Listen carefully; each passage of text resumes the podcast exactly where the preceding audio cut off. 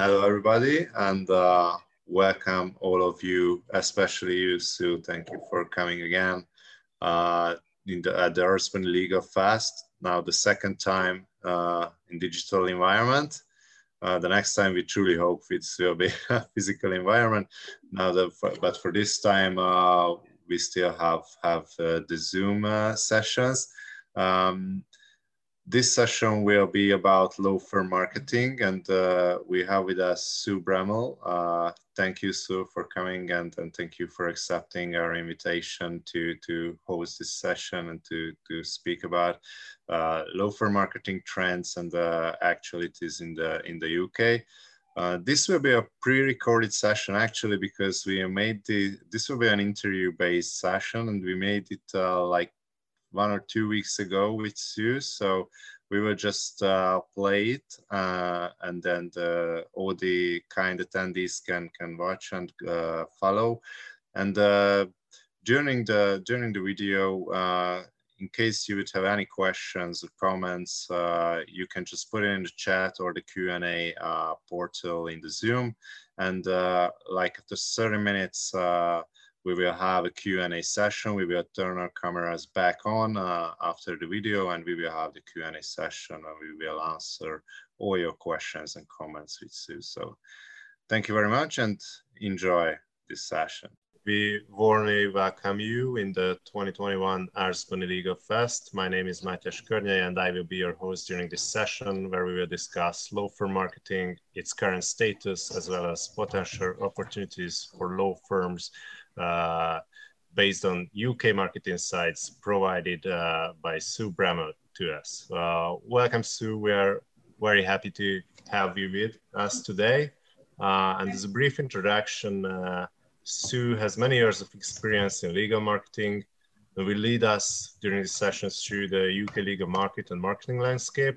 We'll discuss both some good working and not so well functioning parts of the field as well, uh, Sue has been working in professional services marketing since 1990, uh, and uh, she's working lawyer since uh, 2001. She has a background in management consultancy. She understands fairness perspective, and she's focused delivering tangible results and return on investment, so on. Uh, she set up uh, Berners Marketing, which is a little legal marketing firm, uh, in 2004. And uh, since then, she and uh, her team provides specialized marketing support to many ambitious law firms in the UK and overseas. She also members of the International Law Consultancy Network. So, Sue, as I mentioned, we are very happy to have you with us. And let me start with asking about knowing that the UK has a somewhat deregulated market, how this deregulation affected law firms, their marketing activities, and, and business opportunities in general in the UK legal market? Thank you, Matthias. I'm, I'm really pleased to be with you here at Lawfest today. It's a shame that I can't be in Hungary, but um, I guess it's great that technology allows us to speak to each other anyway. So yes, so um, we've been deregulated in the UK for over a decade now, and there was a great deal of concern before this happened. A lot of people were very worried about what it might mean for a law firm to be owned by somebody who was not a, a solicitor. Uh, in actual fact, I think many of the concerns uh, did not materialise. Many of the smaller firms in particular saw this as an opportunity to reward people within their business who were maybe very long serving and very loyal and very critical to that business. Often it might have been, um, say, the finance director um, who was you know, very involved in the financial success of the business, but was unable to invest and was unable to participate in the business. It was also a way of keeping people who might, who might want to go elsewhere. There are many firms in the UK who are actually husband and wife, um, where uh, the partner was the backbone of the non-legal uh, activities. And, you know, why, why would they um, not be a good partner in that business? Then at the other end of the spectrum, of course, we have had external investment and probably one of the um, the one that hit the headlines the most was a firm called Knights. And this was a very interesting story because the partner, who was a corporate lawyer, left his law firm and went to work in house in asset management for a number of years, made a lot of contacts in funding and asset management. And then he came back to his law firm and brought external investment with him and then went on to list in the stock exchange. So that was somebody who had a very interesting combination of skills and contacts um, to bring that forward. The other sort of external investment that um, we have seen, obviously, you've got the big four accountants who have launched big, big legal practices. We have maybe the unions who were previously offering legal advice um, on an in house basis, but now they've turned that into a business structure. And there have even been a couple of public sector legal departments. So I don't know what your um, equivalent would be, but a regional authority, we call them counties. So not national, but sort of local for a region the um, lawyers within the uh, council would also offer services to other public bodies, maybe schools or small councils or charities. So they would operate in the not for profit area, but they would be owned by a local government. And um, I don't think there have been any scandals so far from any of these ownership structures how the competition uh, actually merged and affected uh, the law firm business due to these deregulations and were law firms actually be uh, able to adopt uh, with these new opportunities uh, caused by, by this deregulation and change the market landscape completely because as you mentioned the alternative legal service providers came in non-solicitors uh, owned businesses came in. So how does how this affected the legal landscape and how how the law firms were able to adapt to these changes, uh, especially, for example, the smaller law firms. Okay, um, so a couple of questions there. So if I just, um, if we go to the slide which talks about the growth of alternative legal businesses, you'll see that we have, um, well, I've got listed there five regulators. We have 11 regulators in the UK. So um, people who are conveyancers, for example, who only do conveyancing, have their own regulator. Um, and we also have, um, obviously, intellectual property patent attorneys, trademark attorneys are separate. Um, but the conveyancers, for example, there we expected there to see mergers with property companies such as estate agents or surveyors. Um, but actually, talking about the small firms, which you're interested in, what we've seen there is interesting combinations. So, um, a planning lawyer with a planning consultant, uh, also a very um, we have quite a few niche firms which specialize in employee benefits, so share option schemes, and that might, for example, there's a firm, Pett Franklin. Their partners are one is a lawyer, one is an accountant.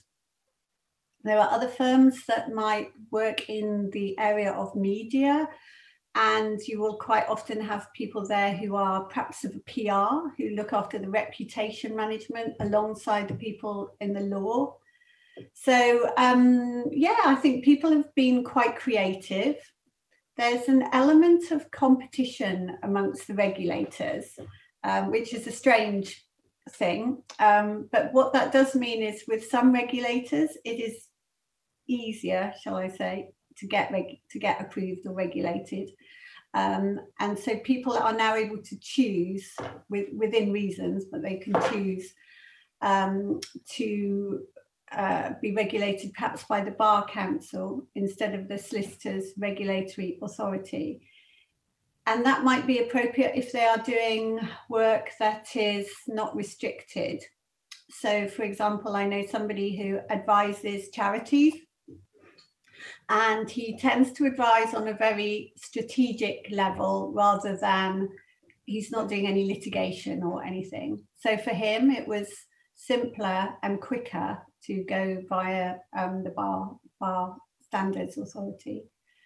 So um, it's I think it's quite interesting and it's good if you are creative and you want to expand beyond perhaps very narrow lines in your practice. If, if I go back to mentioning the listed firms, um, the one that I mentioned, Knights, that uh, was led by is led by David Beech. They uh, actually have specialist departments, I think, uh, who are non-lawyers as well. So I think they have planning and environmental consultants in their property teams as well. And this adds value. And I think this is almost like the accountants, but in reverse. Who, you know, they, they have the consultants and they're adding the lawyers, and this is the other way around. So. We spoke a lot about um, how how to get clients during this uh, meeting with professional bodies and other professionals, professionals other than lawyers. And uh, it's a very good way, actually. In Hungary, we are doing a lot as well. Uh, it reflects uh, really with one of my sayings that I more like to want to be friends with businessmen than with lawyers yeah. because they they brings in the business.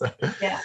Yeah. So yeah, uh, but what are the other main uh, sales channel, client uh, retaining channels for law firms in the UK, and especially with respect to this regulation? Because you might know, and, and we discussed this earlier as preparation, that in Hungary, the legal marketing is very regulated. You can't even say your client's name. You can't even uh, put out your prices on your website. You can have a website, and that was even after a many many years of arguing uh, with the regulators that lawyers should be uh, allowed to have a website so it's very regulated in hungary and uh, in the uk it's now uh, quite uh, competitive quite deregulated so uh, what are the main channels for for client retention for law firms and lawyers yeah. in these days yeah.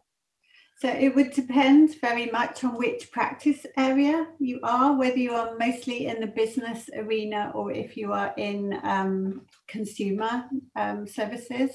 So, um, I mean, your litigation, aren't you, Matthias? So, I mean, the big business cases are probably mainly still coming through channels of contact, professional contacts, and as you say, networking um, is still the most important. Professional reputation and networking is the most important. Um, but websites are definitely growing, and um, I would say that five or 10 years ago, nobody got good business leads off a website, but that's not true now because business people are just as busy as you are and they may know a lawyer who provides one service, but maybe they don't, you know, maybe they know a lawyer who does property work, but they that lawyer doesn't do media or defamation. And so the quickest way to find out is simply to Google. So also international inquiries, you know, sometimes they may not have a good chat, a good connection to a network and it's simply quicker to just Google um, property lawyer in Hong Kong. Um, so the volume of this is not great, um, but it's not always bad quality. Sometimes it can be good quality, but that person is just short of time and they're just looking quickly. So on the, that's on the B2B side. I think joint ventures as well, along with the networking and events uh, like this um, have been good. I think the um, Zoom events have actually opened opened up new audiences a bit like this. I don't think I ever expected to be speaking in Hungary, and here I am. And that's been the same. The world has become much smaller for international audiences, so some firms are really making use of that. On the um, services to consumers or private clients, that is very, very competitive in the UK now. And the internet is incredibly important. If you took an area such as personal injury, um, I don't know if it's the same in Hungary, but we've not gone quite as far as America, but it has become quite a big sector in the UK. And so, therefore, um, people will bid for the Google AdWords. And for some of the key advertisements, uh, they will really be paying, you know, over a hundred pounds, maybe a couple of hundred pounds for their top keywords. Um, you have other consumer claims. So the, the emissions scandals, the car emissions, you'll be familiar with that. I guess. Yeah, yeah. and Daimler. Yeah. So there. In, Hungary, it was not a thing, unfortunately. Uh, one or few oh. of my friends are asked about it, but in Hungary, there is no actual class action or nothing, nothing really oh, initiative in respect of this. But I know that uh, in Western Europe, there were a lot of class actions about it and about yeah. claims about it. Yeah. So I even saw a law firm take a full page advert in the Daily Telegraph, which is our biggest newspaper. Um, that must have really cost thousands of pounds. I'm, I'm, surprised. I've not seen that before. So that's a big change. Um, there would be so paper. So there's pay per click advertising, and then we tend to work a lot more in the um, search engine optimization side of things. So this is where um, a law firm wishes to appear at the top of Google for divorce or prenuptial agreements or uh, selling a house, um, then th this is uh, fairly easy to do. I say easy, it depends on the competition, but it's easier to do that using good blogs and articles because once you can get to the top of page one, it's fairly easy to stay at the top.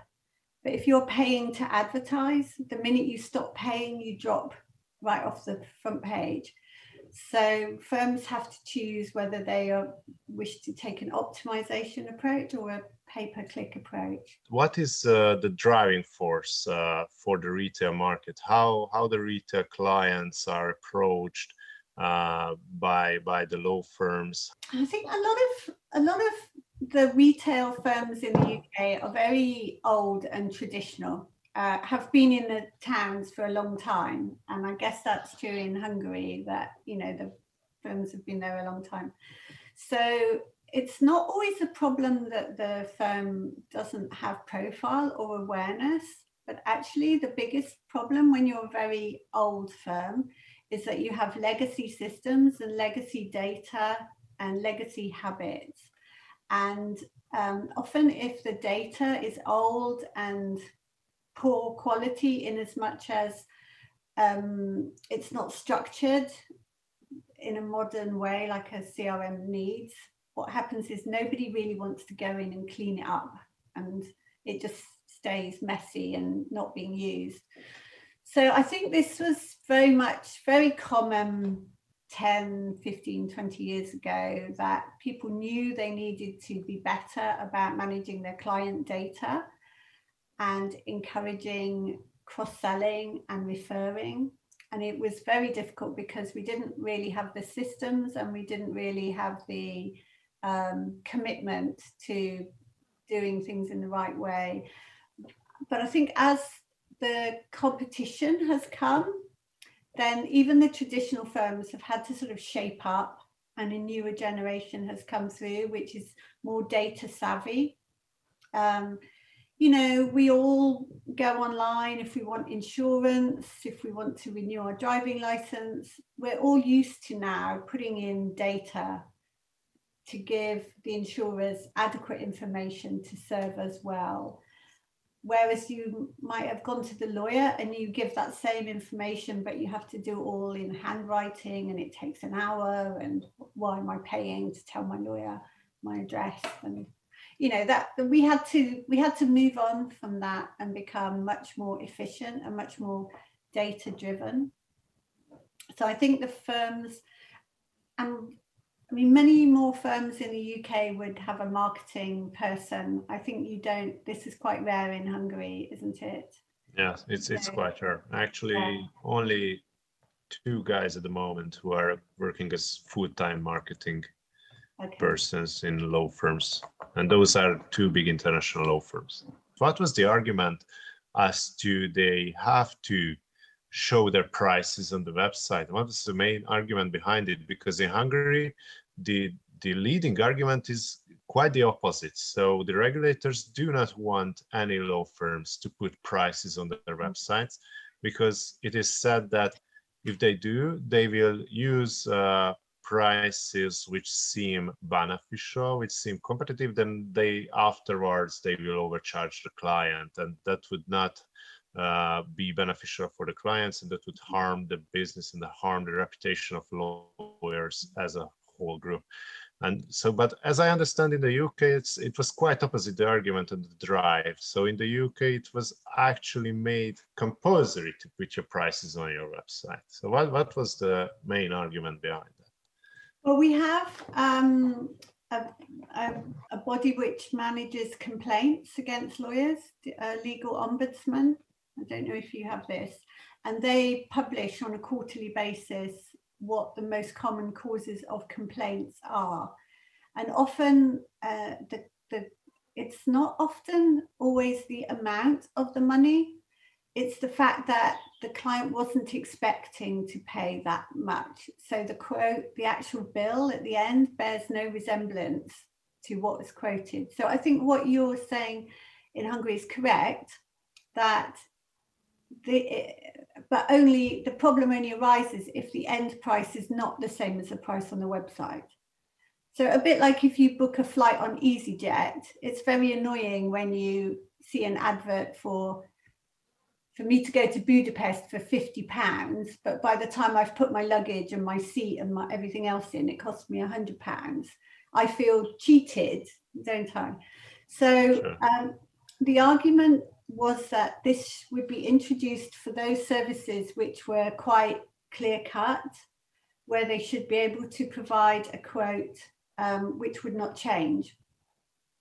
And in any in any event, um, there's two th- there's two things really. Is you have to be good at quoting, and you have to be good then at managing your costs.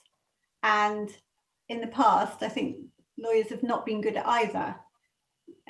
The quoting tends to be, um, you know, without without so much science behind it, and sometimes with a lot of fear.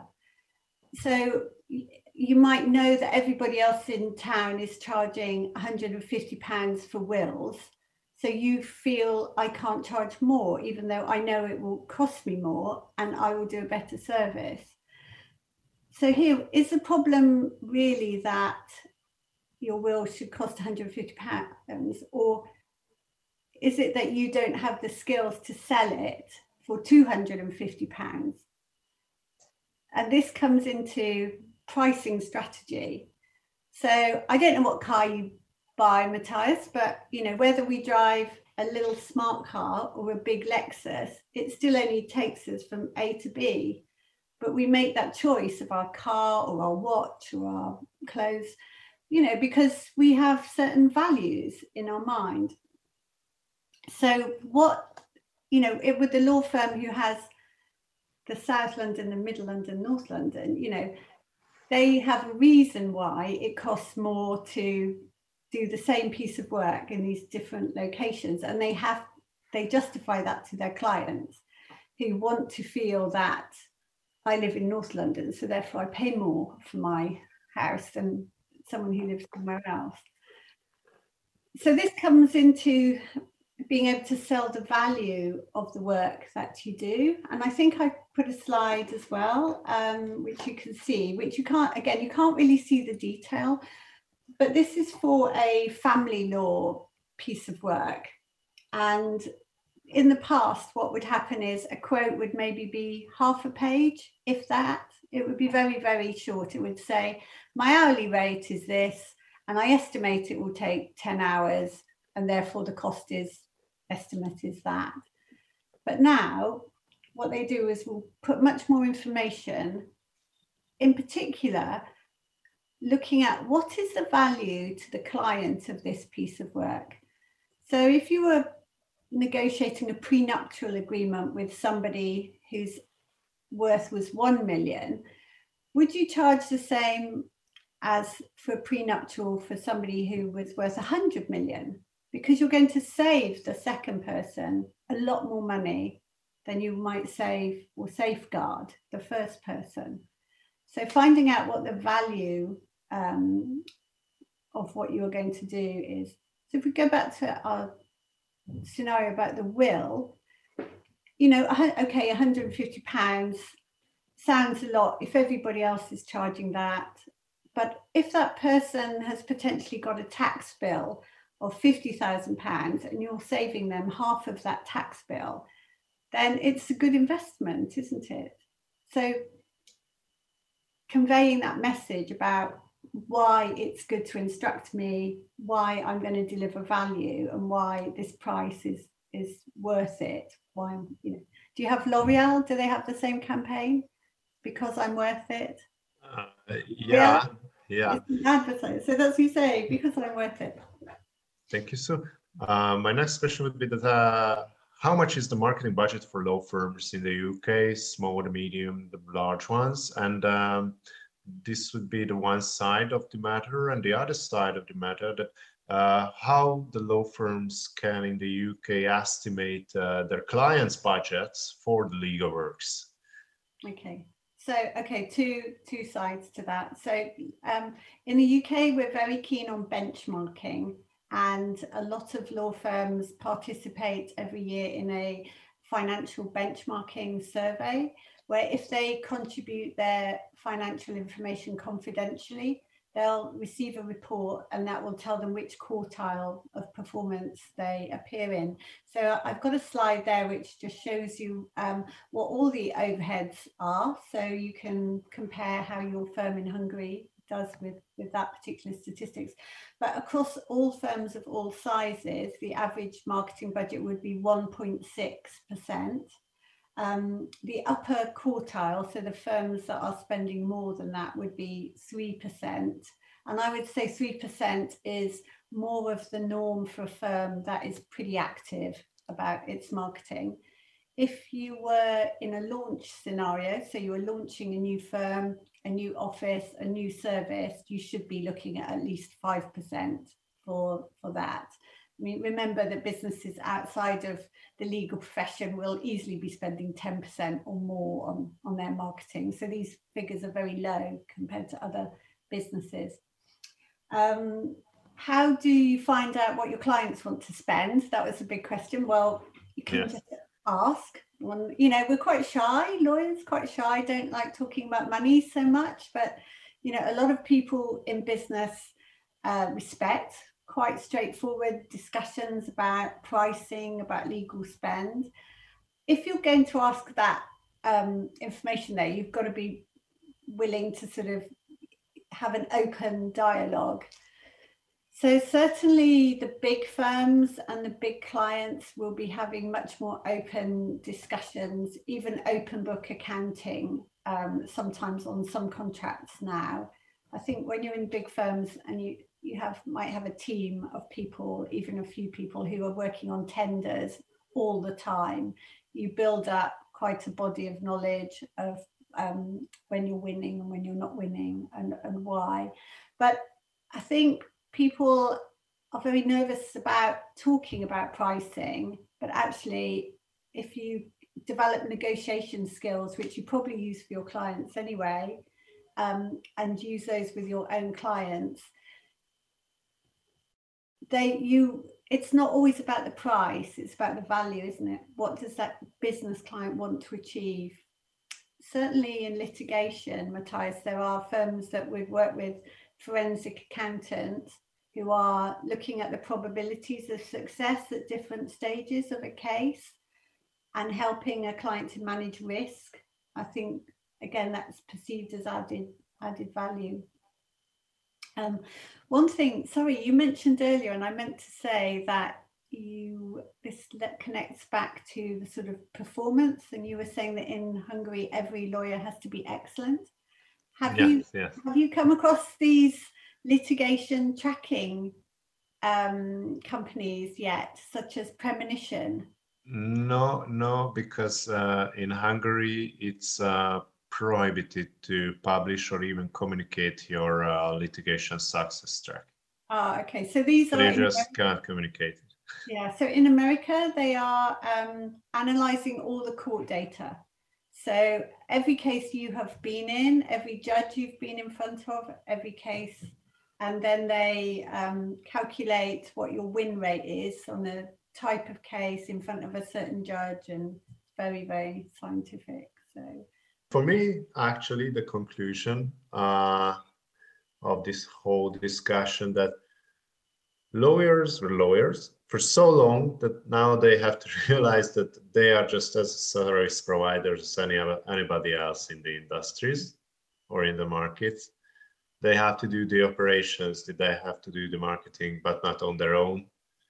It's better to have people who who are professionalized, who are educated in these fields. So lawyers shall focus in the future as well in law, but they need to need to understand that this is a business as well, not just a service mm, belonged to them for so long in the past. Mm. So uh, thank you so for this truly insightful discussion we covered a lot of interesting topics and received great tips from you uh, as per the running of business and marketing of law firms.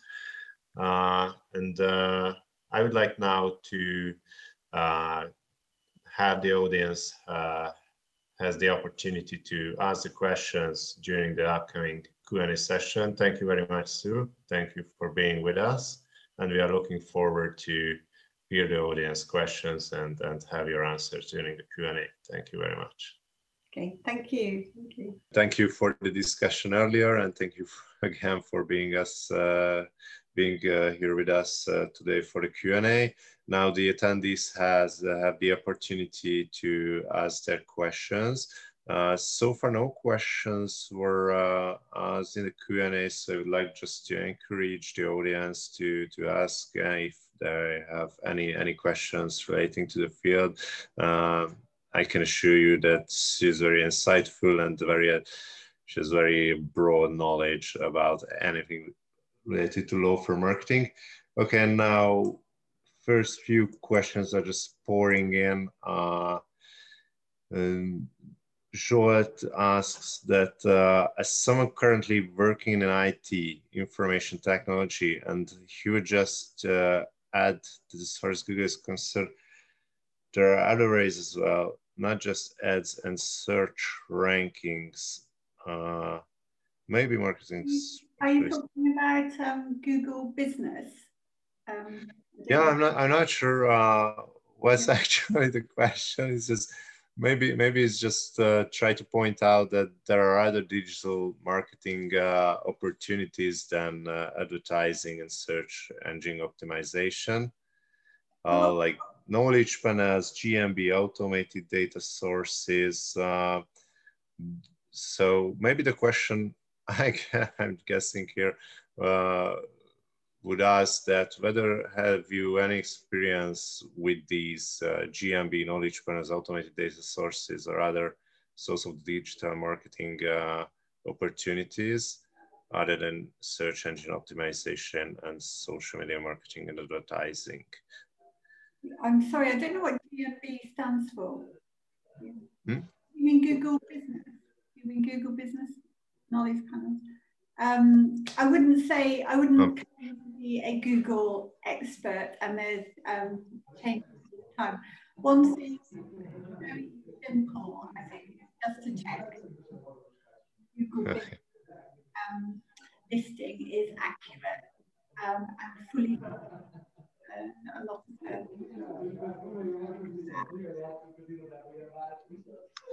Yeah. Uh,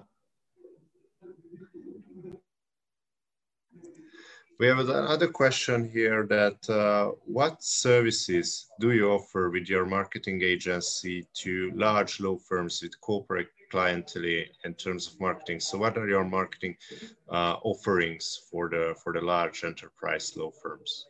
Uh, okay, so um, I, I, you're talking about me. this is sales. I mean, maybe I yes. answer this offline, but um, I think it would depend on every, every firm, to be honest. I mean, the way it's structured in the UK now is that when I started a long time ago, you would have a marketing manager who did everything from strategy, events, um, stuffing envelopes for the Christmas cards. Um, and then that has developed in the very large corporate firms in the UK. You might have marketing teams of 50 or more people. When I when I left there were over 50 people.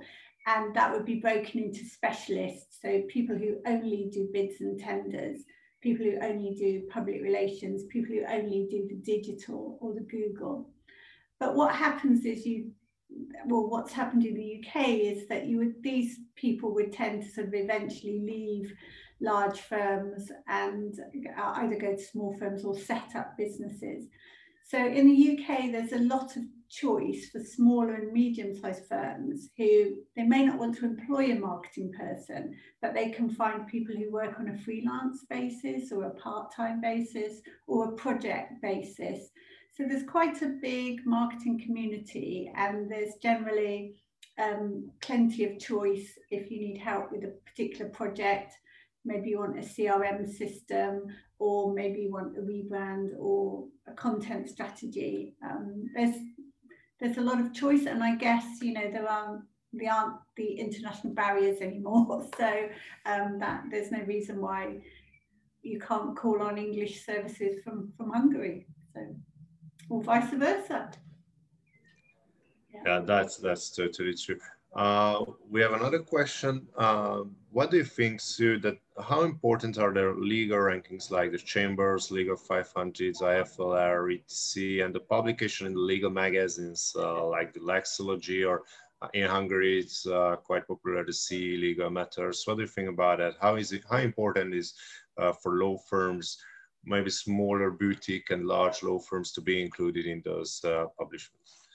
Okay, so I, I, I'm very much um, um, different from most marketing consultants in this regard is that I'm not a fan of the directories um, for two reasons.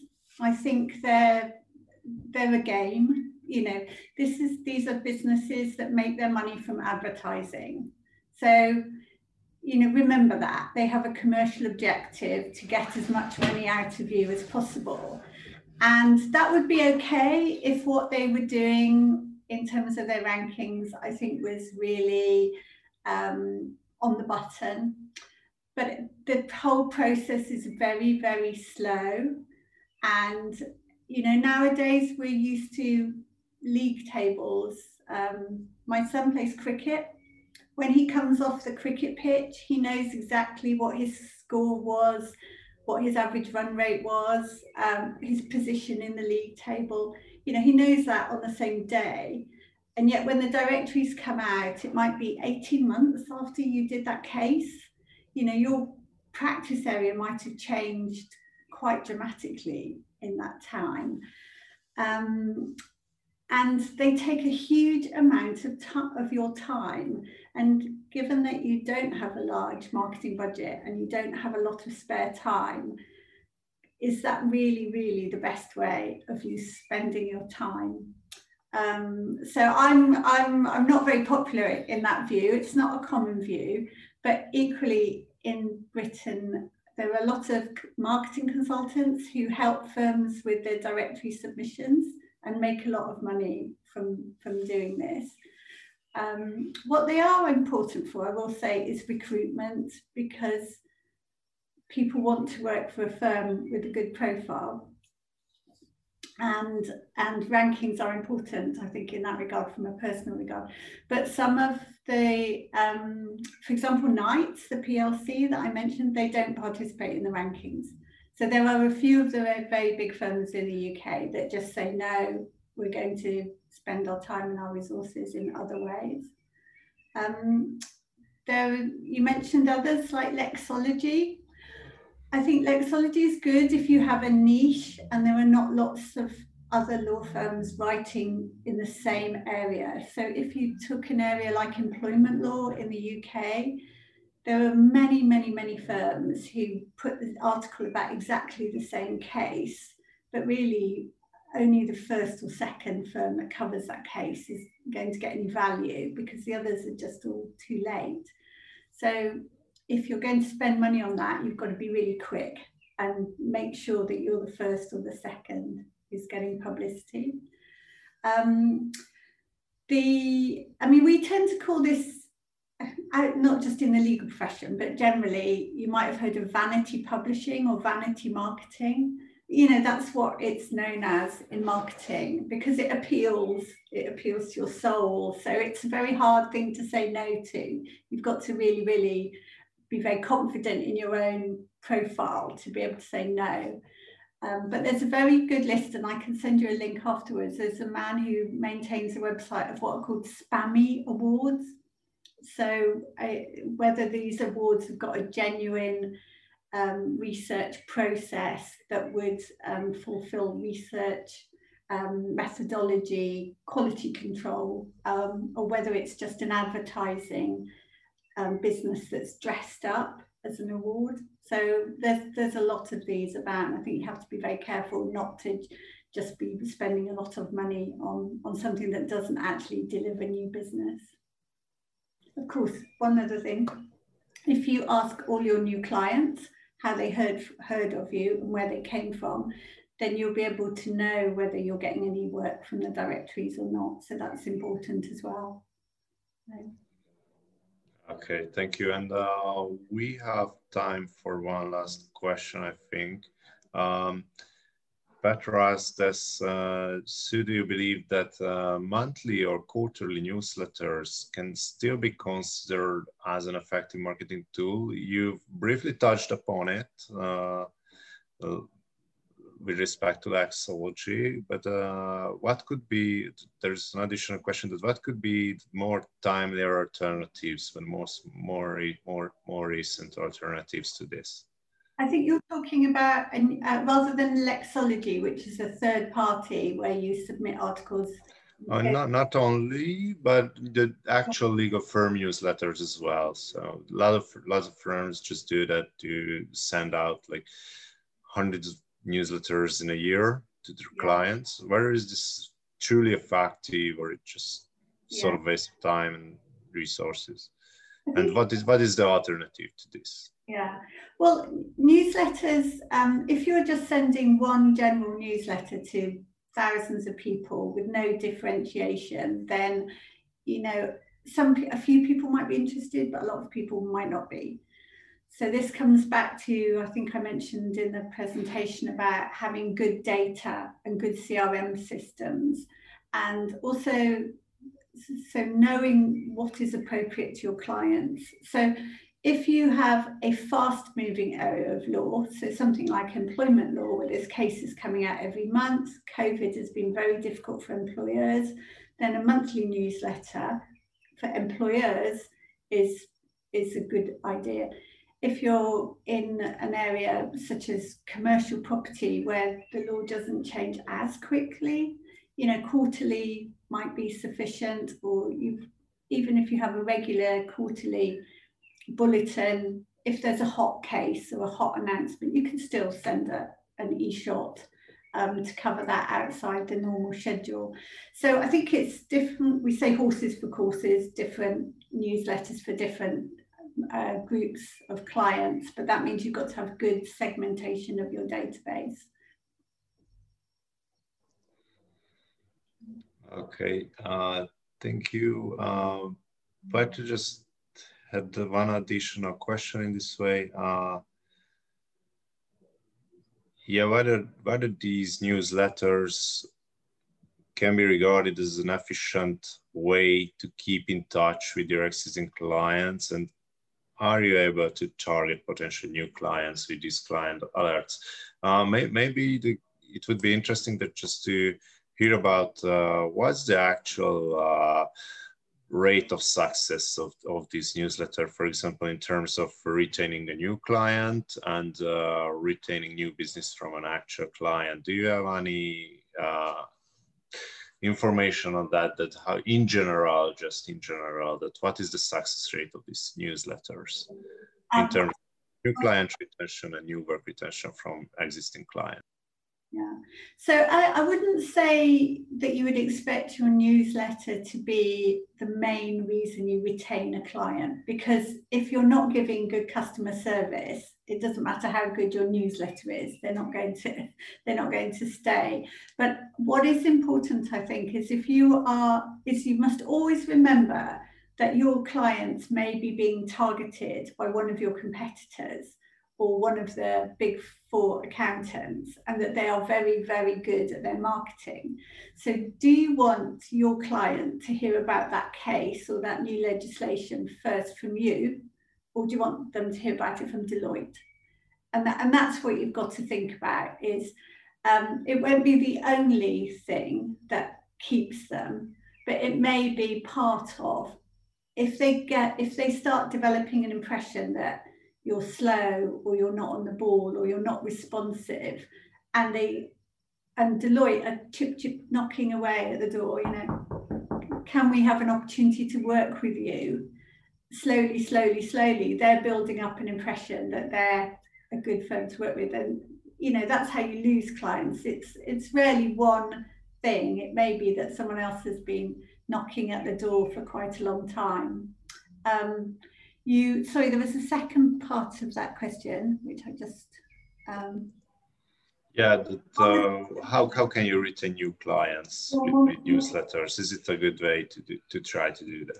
Yeah so uh, obviously i'm guessing that gdpr was the same for you in hungary when that came in that we are no longer allowed to email um, people that we do not have a legitimate relationship with so um, the the use of newsletters for targeting cold call cold prospects is is very you know has disappeared with GDPR. Um, so it, you have to be better at segmenting your database from your clients and then doing other things like this, running an event making new contacts. You, you can, of course, still um, send in England, you can send printed newsletters to people who are not your clients.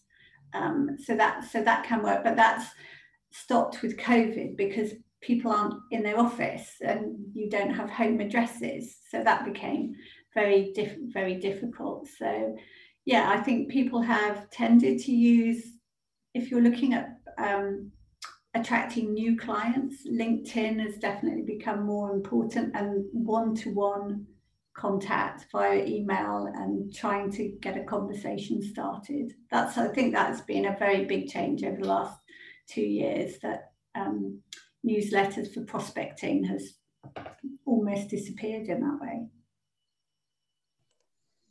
Okay, yeah, we actually experienced some sort of the same degree as about GDPR because of GDPR, this marketing channel to like like disappear for a little.